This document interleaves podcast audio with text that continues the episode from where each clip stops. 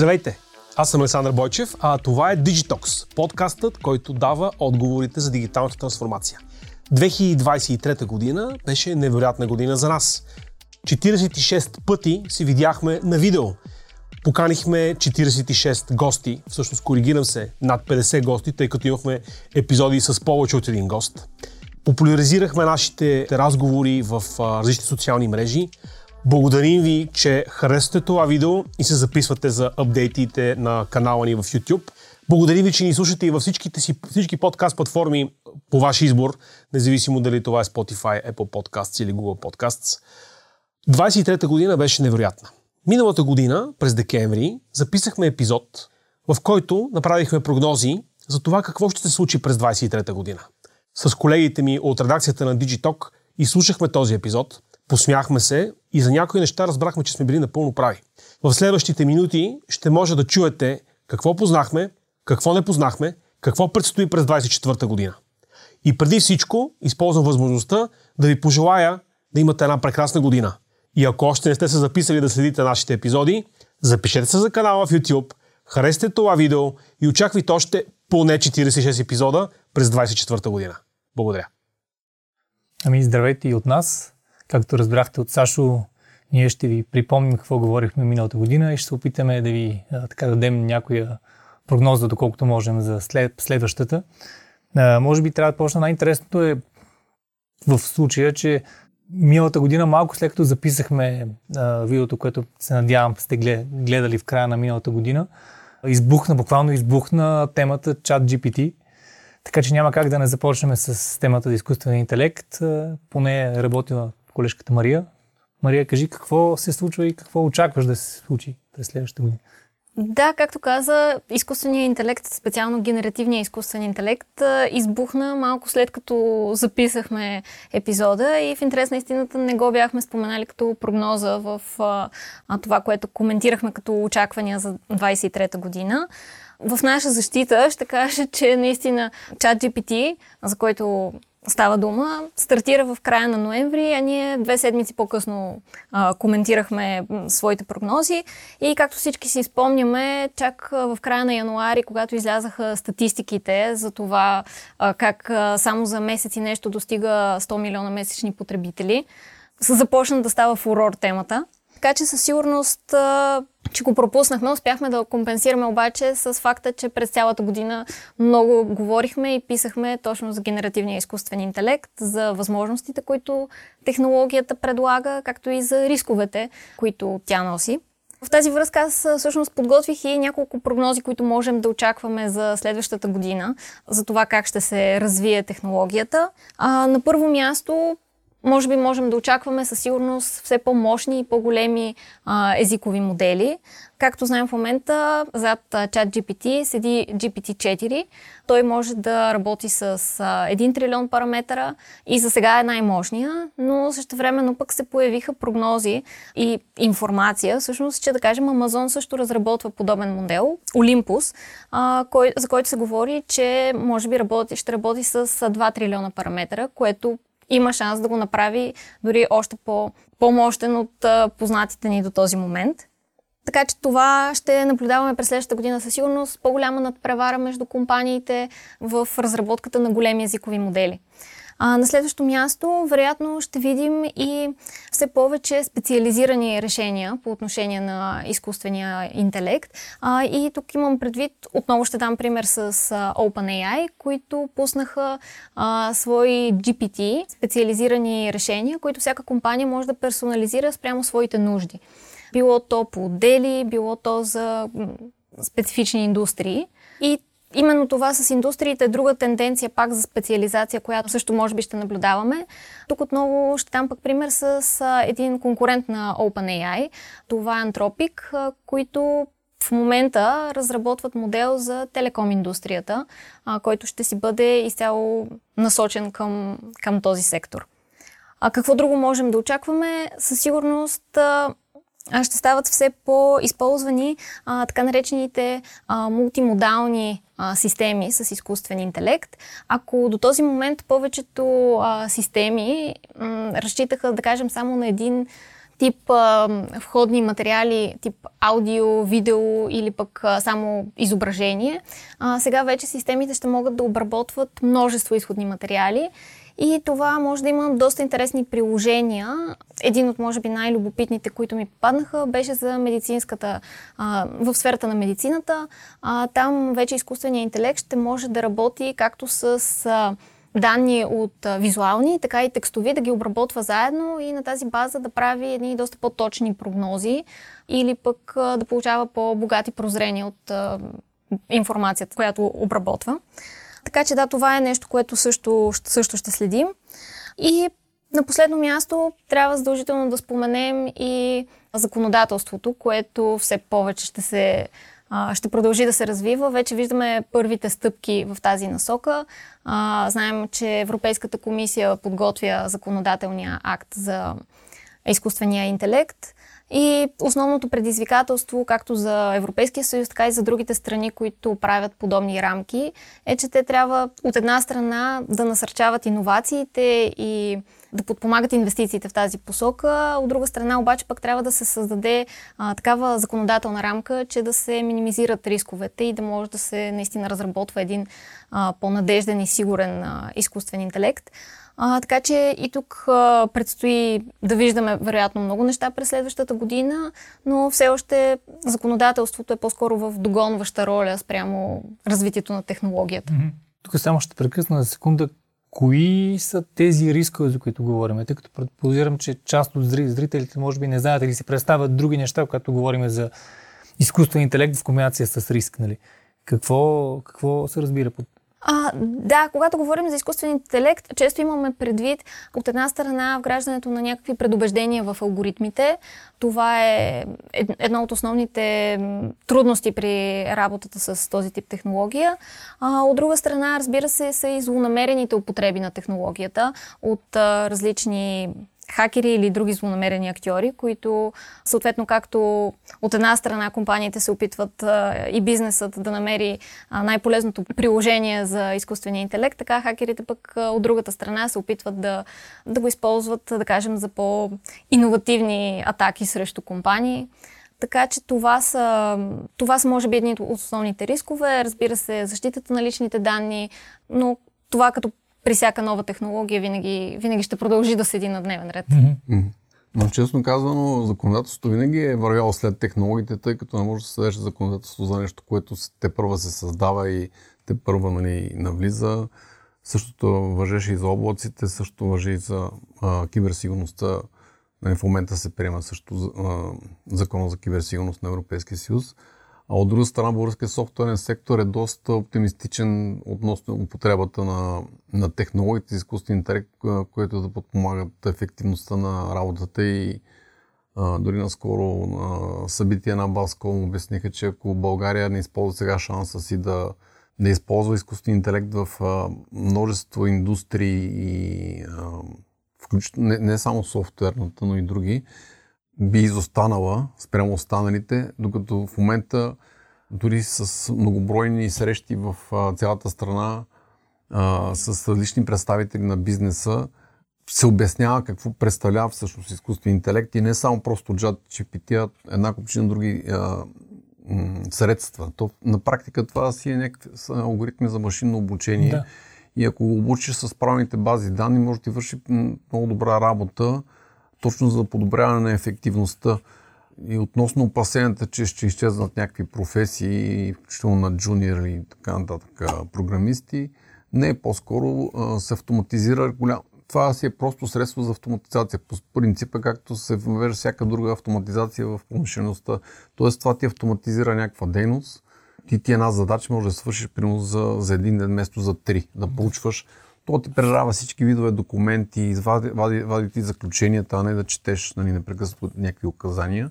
Та в тази връзка дори са се разбрали с МОН а, да въвеждат а, а, обучение за изкуствен интелект в училищата, някаква mm-hmm. такава програма от а, до година евентуално, ако успеят нали, да я въведат. Така че си има доста предимства за нали, не само това, което се познава. Open Chat GPT си е нали, примера за да се обясни какво той, той до сега е съществувал тази технология, но просто сега е станала масово достъпно, както Фейсбук и интернет, като стане масово достъпно за всички, всеки го ползва за какви ли не цели вътре, какви ли не кампании. Ние оплакваме се от фалшиви новини, от разни реклами, други, които върват през социалните мрежи, слухове се разпространяват. По същия начин и с, с тази технология, така че а, в бъдеще по-скоро компаниите ще намерят начин да използват тези инструменти, които им вършат работа. Сега в събота имаше едно, едно такова технологично събитие на, на един от големите оператори на едно и а, Мишо Семерджиев, който е нали, член на журито на наш, нашия конкурс Digital uh, Awards, с което събираме нали, проекти за дигитализация на предприятията, обясни, че вече са партньор на Microsoft да тестват Copilot за собствени вътрешни а, нужди, просто да видят за какво може да им върши работа. Ти даде пример с Opana, че са правили нали, някакво специално... А, не, Антропик. Антропик, да, да, за телеком сектор. Антропик а, за телеком сектор. Има и други такива за телеком сектора, тъй като специално при мрежите там има много параметри, които трябва да се следят. И, дали, нали, и един изкуствен интелект винаги може да, да хване някакви тенденции преди човек да е забелязал от всички хилядите графики, дори да са добре визуализирани, какво се случва и да даде предложение, какво, какво трябва да се направи, дали тук ще спре някакъв кабел или там ще се изключи някаква услуга и да се реагира доста преди, при това да се е случило. Както сме говорили друг път, когато има такива цифрови решения, така наречения прогнозен анализ на, на, на различни такива ERP системи и други, това работи на същия принцип. Той анализира някакви данни и дава предложения да се провери или да се смени някаква част или да се подмени някакъв хард диск, примерно в центровете за данни, така че да не спре работа на някаква система и mm. това да става автоматизирано доста сериозно. А, по отношение на киберсигурността, разбира се, че хакерите ще използват. Те използват и в момента включително много по-лесни неща, нали, се вземат под найем от тъмната мрежа някакви инструментчета, дори нямат нужди от изкуствен интелект или пък да си, да си наемат DDoS атака да атакуват определен клиент. Ето, да кажем, даваха пример с черния петък, че може да си наемеш такава атака срещу конкурент, да му спреш сайта, точно когато е черния петък и да върви твоя сайт с твоите предложения, пак неговите с, по-добри цени нали, да заминават. Така че подобен тип технологии също може да се използват и за защита. Така че при всички положения няма еднозначно технологията си е технология, както е ядрената технология, може да се използва за бомба, може да се използва за да. производство на енергия. Ето, моя, моята прогноза е, че изкуственият интелект на база на това, което говорим, на база на чисто като възможности, които предлага на бизнеса, има шанс да навлезе много по-бързо, отколкото други подобни, не подобни, а по-скоро други технологии, които гледахме през годините. Примерно, моята журналистическа кариера, така, така да го кажем, която започна преди 10-15 години. Тогава точно навлизаше клауд компютинга и всичко беше клауд, клауд, клауд. Обаче, не знам, 20, 21 година излезе на Евростат една статистика, според която в България, примерно, нещо в сорта на 15% от компаниите или под 15% от компаниите използват облачни услуги все още, нали, което е ниско на фона на останалата част от, да кажем, Европейския съюз. Според мен при изкуствен интелект има шанс да стане това много по, по-бързо. Нали? И може би тук е момента да, да кажа, че е, апелирам да, да смениме термини и да не го наричаме изкуствен интелект. И нали? така мисля, да. да. Това като маркетингов трик или не знам как точно навлезе, защото е кечи, така хубавата българска дума, кечи дума, нали, която успява да привлече внимание, но не говориме за... И сме много далеч от това да говорим за наистина интелект. Говориме за висока степен на автоматизация, която може да използва огромен набор от данни и на база на тях да вади прозрения, изводи. Да, да, предложения. Така или че на почти всички срещи, на които нали, темата е изкуствен интелект, веднага се прави скобата, не, не, това си е, е да. едно машинно обучение да. или самообучение. Тя се самообучава на базата на данните, които събира. Нали, за, точно това зависи каква, с какви бази данни разполагаш. И такива изводи ще ти вади. Нали, ако, както даваха вчера пример по едно от телевизиите, обучавали се го, примерно, да, да разпознава само пели хора. Мисъл, и, и накрая, като показали Меймонето казал там нали, нещо. Да, да не повтаряме, нали? Но Да, това, да. но това пак наистина зависи от а, хората, които какви, тези, които го обучават или с какви бази данни го обучават. Да, той това е възможен сценарий за атака. Подменяш база данни, с която се обучава даден изкуствен интелект на някаква критична система и значи се оказва, че тя не прави това, което трябва да, трябва да, да прави. точно. А това е много така тънка атака и това за да, да се открие, трябва специалисти, трябва не просто, нали, защото в случая с а, черни, бели, бели, бели хора, това е адски очевидно в, Да. в а, чисто визуално. Ако е някакъв дребен част от процента прехвърляне на суми не на, не на там, на където трябва, може да се окаже, че става въпрос за огромни кражби, които много трудно могат да бъдат открити. Имаше такива случаи без изкуствен интелект. А, той само ще ни помага. И така. Да. Специално дори за предупрежденията при данните, то проблем е, че не е необходимо и атака умишлена да става срещу базите данни. Наистина, а, как се обучават а, алгоритмите е ключов въпрос, за да се гарантира сигурността, както, както и по-рано споменахме. В интерес на истината, точно с тези предубеждения бях чела преди време за софтуер, който трябва да разпознава при автономните автомобили пешеходците и в базата данни съответно бяха пропуснати червенокосите хора, което се, което се получава сериозен проблем, въпреки че наистина те са по-малък процент от, от хората, но, Но въпреки... заслужават да живеят. Но, да, въпреки това не можем, не можем да ги пропуснем. Така че трябва много внимателно да се подхожда към тези предубеждения. А, но и аз съм напълно съгласна, че не можем да го наричаме наистина изкуствен интелект, а, тъй като интелект може би ще става дума за този общ изкуствен интелект, който по-скоро ни делят а, години и десетилетия от него. А, така че сега е наистина автоматизация преди всичко. Ти, ти си в темата с чиповете. Дали влияе той изкуствен интелект и на бизнеса с чипове? Че Nvidia доста дръпна миналата година. Ми покрай тия влияе, влияе със сигурност сега. Аз нещо, което наблюдавам тази година е част от търговската война между, между САЩ и Китай. И темата там е точно из- изкуствен интелект.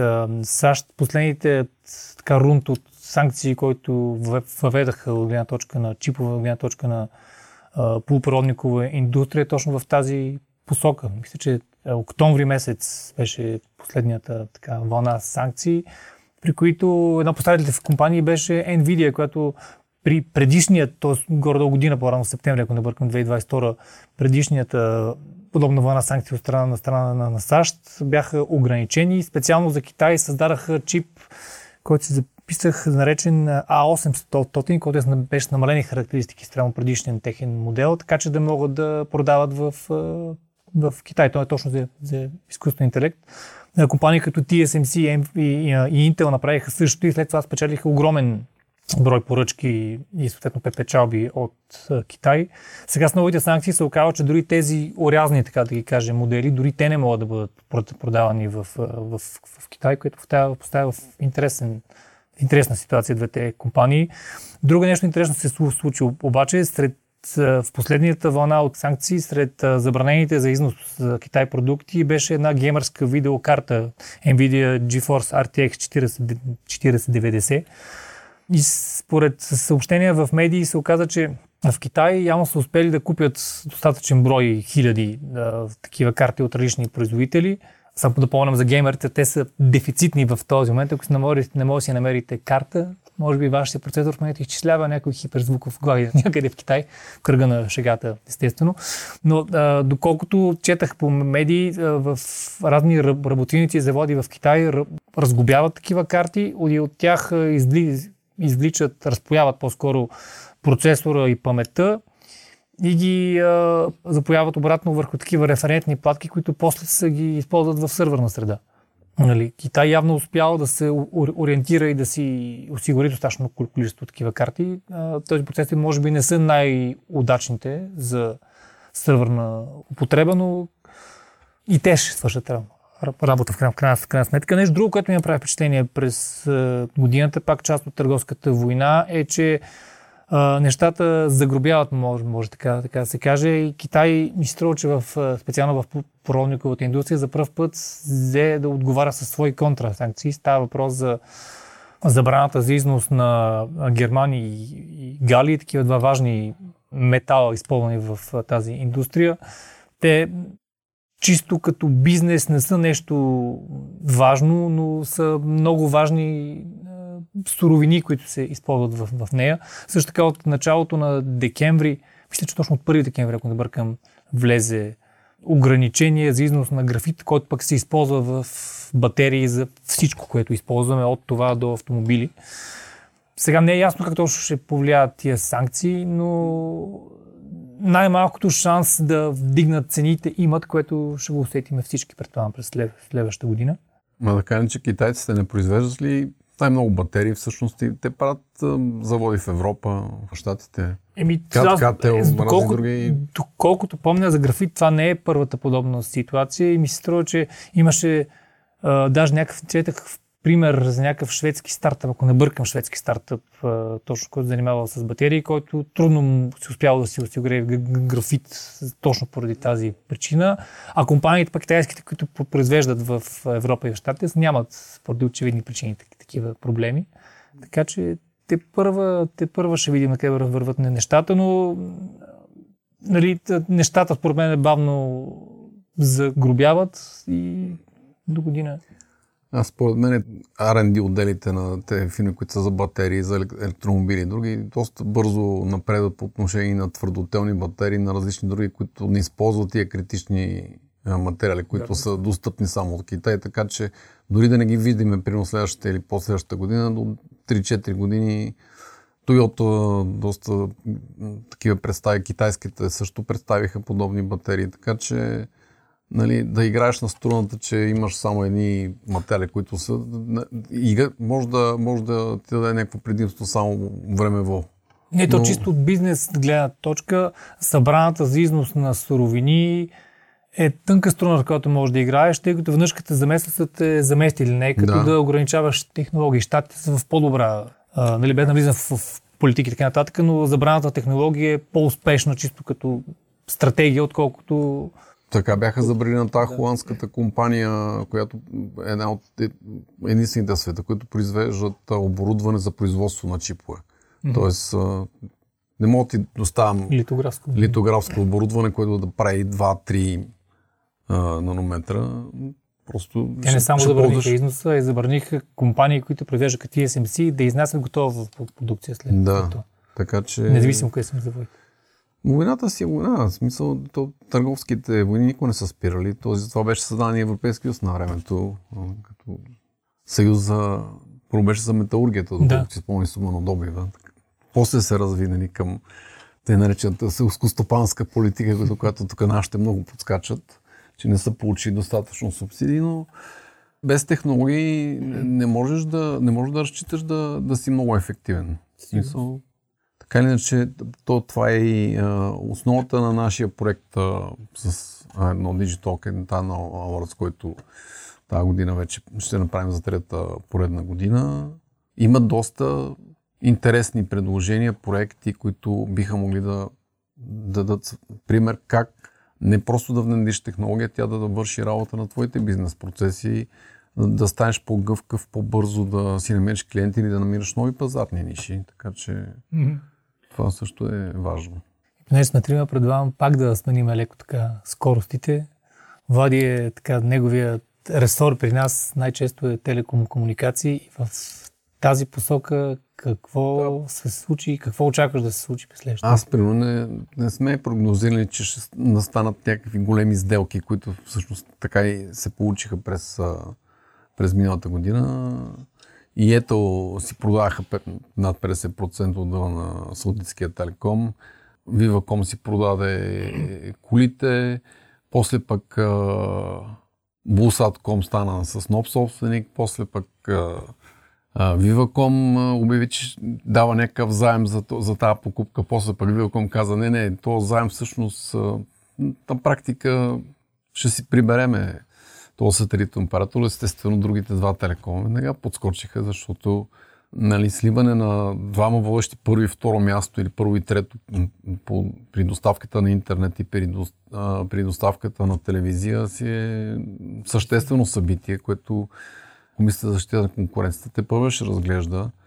Спомням си миналата година, когато А1 бяха обявили, че, че ще придобият системен интегратор с Темо, имаше едно разглеждане от порядъка на 6 или 7 месеца, включително въпреки че на пазарна системна интегратор и дори система да беше най-големия тогава, има десетки други играчи, плюс това нали, то бизнес е някаква минимална част, докато и в България доставката на интернет и а, доставката на, на телевизия си е общо взето вече доста укрупнен бизнес. Друг е проблема там на операторите. Това са нали, пиратските, пиратстването един вид. Дори сега точно на същото събитие на едно коментираха, че поне половин милион се изчисляват домакинствата, които ползват някакъв вид пиратски телевизия. Тоест, единият вариант е оператори по-малки кабелни, които казват, ами ние имаме примерно 100 000 абонати или 50, а те имат двойно повече. Mm-hmm. Толкова декларират пред регулатора и толкова плащат на съответните държачи на авторски права за да. състезания, за, за матчове, за филми и така нататък. И казват после като защото се случват с по-малките оператори такива сделки с сливане и придобиване. После, като го придобиеш и видиш назад какво се е случило, а, ама те са имали двойно повече абонати. Тоест, те са ни плащали двойно по-малко, отколкото си струва.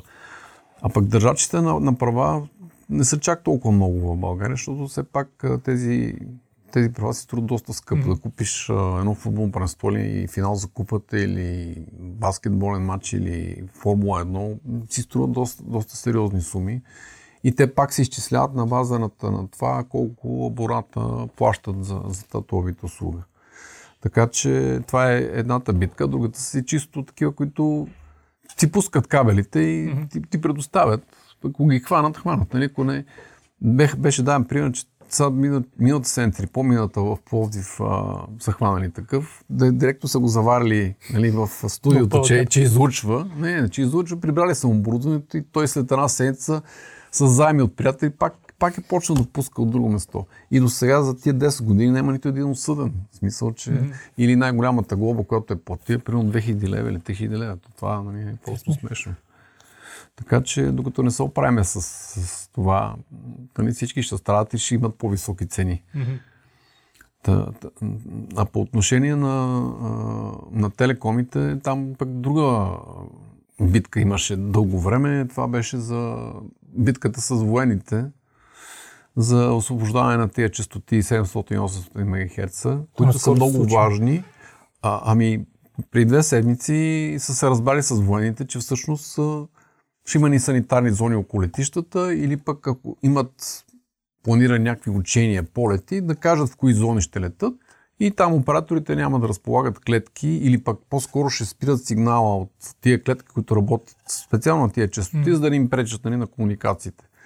Така че също са се разбрали и а, към 130 милиона евро ще струва а, трите лиценза за трите оператора, което им дава възможност много бързо да направят 5G покритие по селските райони, по пътищата.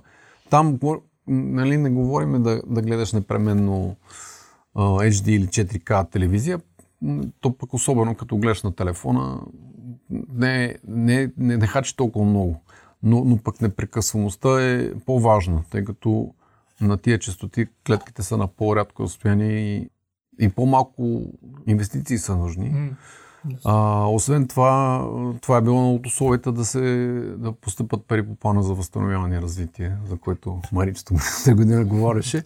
Но наистина това и това ние бяхме последната държава в Европа, която 10 години може да си го реши този проблем и непрекъснато получавахме дерогации, отлагания, че да, е сега, утре, други ден го решаваме този проблем и, го, и ги освобождаваме тия частоти. Всички много отдавна ги използват, върчват нали, част има от плана, защото mm. това си е до регулация. А, миналата година ги питах, нали, кога Аже ще изключвате това 3G, защото за какво ви е? Мисъл, 3G, общо взето, много малко се ползва вече за данни. Тези, които имат само 3G телефони, а, нали, могат да минат към 2G мрежите, старите, само за глас. Нали. Данните така не, че вече минават масово през 4G и все по-голяма част пред 5G. Макар, че голямата част продължава да си е през 4G. Но 3G все още има доста модеми в банки, банкомати и посттерминали, които трябва да се сменят. Защо е важно? В смисъл да кажем, че все пак частотният ресурс е силно ограничен. И това каква услуга ти, ти получаваш, наистина зависи колко голяма частотна лента може да предостави оператора, т.е. разполага да ти предоставя услугата. Ако разполага с много по-голямо в различни частоти, които са заети от 3G или 4G, ти ще имаш много по-добър сигнал и много повече абонати на една и съща клетка може да, да гледаш. Mm-hmm. Докато с 5G по-скоро нещата отиват по-скоро към промишлеността, към различните индустриални предприятия, каква точно услуга им трябва. И на роботите в производството на предприятия им трябва един вид много малко време закъснение, но по-малки пакети данни, т.е. Да. ним трябва кой знае колко. Но пък са много. Но, но са много, да. да. IoT-то също, в земеделието, на други места. В медицината пък е обратното, може би. Там, освен време закъснение, има огромни изображения, които трябва да се излучват. Нали, ако трябва да се прави някаква дистанционна операция. И говорим за сега малко низо, защото не, не сме достигнали чак до там да имаме дистанционно хирургия, примерно от София някъде да го прави на друго место, защото то си и до, до апаратура, която е, но въпреки това, това са някакви кейстарита, така наречените, т.е.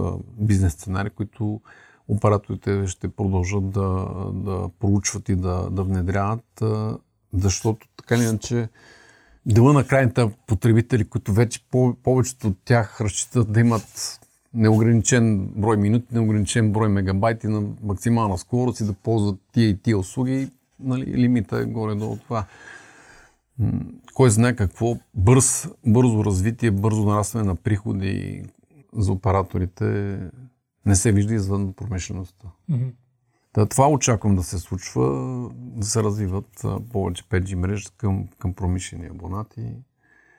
Добре, Влади, благодаря ти за така изчерпателния отговор за за телекомуникациите. Мими, ти миналата година говори така доста интересни неща за IT кадрите. Имаш ли какво да допълниш, да се коригираш, да, а, така да, да прогнозираш за следващата година? Като цяло, за IT кадрите, мисля, че доста добре познахме как ще се развият тази година нещата. Има известно забавяне в търсенето на нови служители. Повечето фирми се фокусират върху задържането на настоящите си кадри, върху различ... предоставянето на различни бонуси, обучения и въобще повишаване на тяхната квалификация. Така че, вероятно, тази тенденция ще се, забави, ще се запази и през 2024 година като вероятно към обучението ще бъде все повече добавен и изкуствения интелект, тъй като това ще става ключово умение, особено в IT сферата, както всъщност Влади ти каза, едва ли ще бъдат изместени програмистите от изкуствен интелект, но работата с него ще им даде много предимства, ще повиши тяхната продуктивност и ефективност на ежедневна база. Включително една от горещите професии, за която се говори на Запад, е така наречения инженер по запитванията. Специално става дума за как да се оформи най-добре инструкцията към изкуствения интелект, така че той да даде съответно и най-добрите и точни а, резултати, което наистина е една доста любопитна а, професия, но и като цяло умение, от което вероятно както IT кадрите, така и всички останали ще имаме нужда за напред. Но като цяло Тенденцията е, че хората имат интерес към технологията, специално за генеративния изкуствен интелект, тъй като тя променя въобще начина по който ние общуваме с машините. Вече не е необходимо да имаме някакви специализирани познания, за да а, ги накараме да правят това, което искаме. Така че, да, ще има вероятно още повече обучение в тази сфера, било от а, за IT специалистите, било и за всички останали, които сме така, извън а, пряко технологичната сфера. Ами Баском казаха, че през 23 са нали, нови 8 000 човека в цялата индустрия. До година ще има забавяне на ръста, но пак ще, пак ще имат нети нови хора. Тоест няма да са назначените по, по-малко от уволнените, да кажем, или съкратените, по-точно казано. Аз не знам в какви точно позиции ще съкратят, освен ако не е, примерно, цяла, цяла отделна чуждестранна компания или нещо друго да, да реши, че спира някаква дейност или определен вид дейности. Или някой проект, бъде прекратен. Да, някакъв проект, който, да. да, някакъв проект, който в момента не се работи, но според мен точно такива подготвени кадри, които са работили по реални проекти, а не някакъв, който току-що завърши академия, ще ги глътнат веднага на други места. И така, че там хора... са ги привлекли, за да... Да, там си ги привлекли, да ги задържат до година, сега да ги изтървеш за... Да. Не знам, ще видим как ще се развият тези неща, но в същото време казаха, че и заплатите ще продължат да растат, макар и с по-бавен темп. Тоест, няма да спрат да им увеличават заплатите, въпреки че са сред най-високите, но просто ще е малко по-бавно, защото ще се съобразно проектите, които изпълняват и дейностите. И това е точно във връзка с другата тенденция, която пък мислехме, че ще се развива, пък не се случи, за стартъпите. Просто стартъп економиката така доста се поухлади, тъй като инвеститорите, поне от Баском така споделиха, че инвеститорите гледат към към такива стартъпи, които примерно ще осигурят печалба, т.е. връщане поне на инвестицията в рамките следващите 2-3 години, а не непрекъснато да се наливат пари с обещания за ръст, ръст, ръст, ръст на, на нещо, но печалбата остане някъде далеч в бъдещето, което доста сериозно е охладило някои такива идеи, които са само идеи и, и не се вижда реална финансова възвръщаемост от тях. Да видим как ще се отрази това на българската стартъп екосистема. Ние давахме миналата година награди на, на стартъпи. Не знам, ще видим тази година колко от тях са оцелели. Защото имаше интересни идеи, но не знам, примерно това с храната, дали съществува още футбок.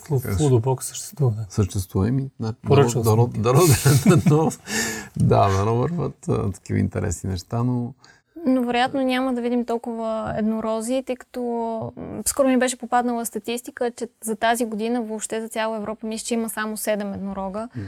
а, за разлика от а, 22, когато са били 150, така че много, много рязко охлаждане на пазара. Това Еми, отношение. парите станаха късмисъл, високи лихви, а, всеки гледа да си пребере парите, нали, да... Преди това имаше много пари, се чуваш къде да ги държиш. Смисъл, банките не дават лихва, жилищата, нали, се чуеш какво да ги правиш. Така че и в България това ще последва, но да видим как ще се развият. Може би като цяло по-стаби... повече към стабилност ще бъдат ориентирани, не толкова към, към растеж. Да, да. Ами, да приключиме нашите прогнози за да. следващата година. Не знам коя ще бъде следващото джат чиптите, което ще ни изненада. Да.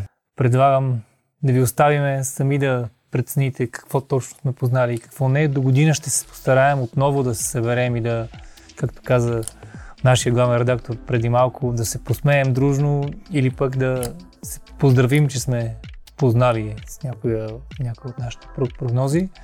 От нашия екип ви желаваме също весели празници и успешна следваща нова година и ще се видим през 2024.